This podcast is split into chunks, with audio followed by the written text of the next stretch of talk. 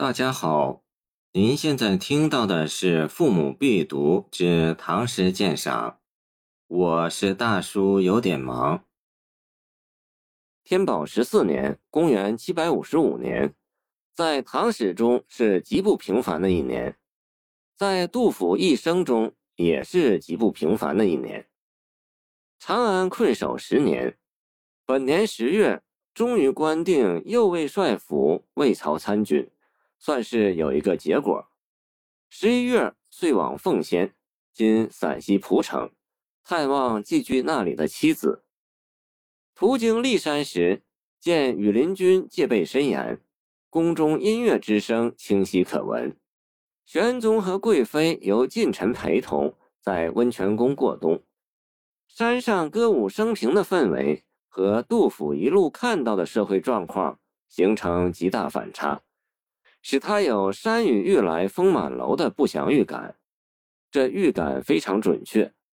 当时安禄山已起兵渔阳，消息尚未传到长安，而杜甫这次到家又遇上小儿饿死，诗人推己及人，忧心如焚，因而写下了这篇堪称十年思想总结的力作。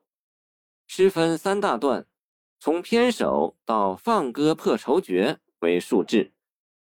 清人蒲启龙所谓“守明机智去国之情”，见独度心解。开篇自称杜陵布衣，自笑越老越糊涂，竟想做大臣，攀比辅佐虞舜的季与妾。这里诗人明明白白说出了生平抱负，又以除虞自嘲于阔。霍洛即祜禄，语出《庄子·逍遥游》，因此。非常艰辛，却心甘情愿，还心存期冀，死而后已。即盖棺事则已，此志常记祸。别人是达则兼济天下，穷则独善其身，他却是穷年忧离原，叹息肠内热，这难免被人取笑。可他还是走自己的路，唱自己的歌，让别人去取笑。以下另起一意，写思想矛盾，说并非不能像李白那样遨游江海，潇洒度日，但他关心人民，希望有一个爱人民的君主，所以常有端居耻圣明的感觉。见孟浩然临洞庭赠张丞相，虽说朝廷上济济多事，不缺他一个，无奈他热衷政治，如葵花向阳。秉性不能改变，虽说很多人都像蝼蚁一样经营自己的安乐窝，他却羡慕巨鲸，志在大海。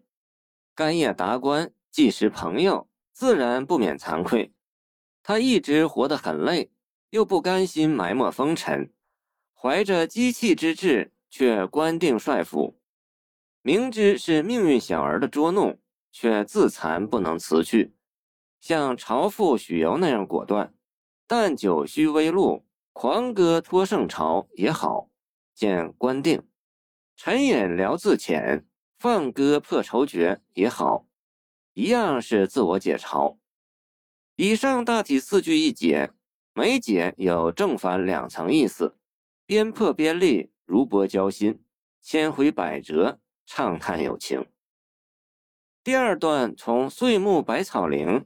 到惆怅难再续为寄行，由身世感慨转入对国事的忧念，即中慨君臣淡乐之诗。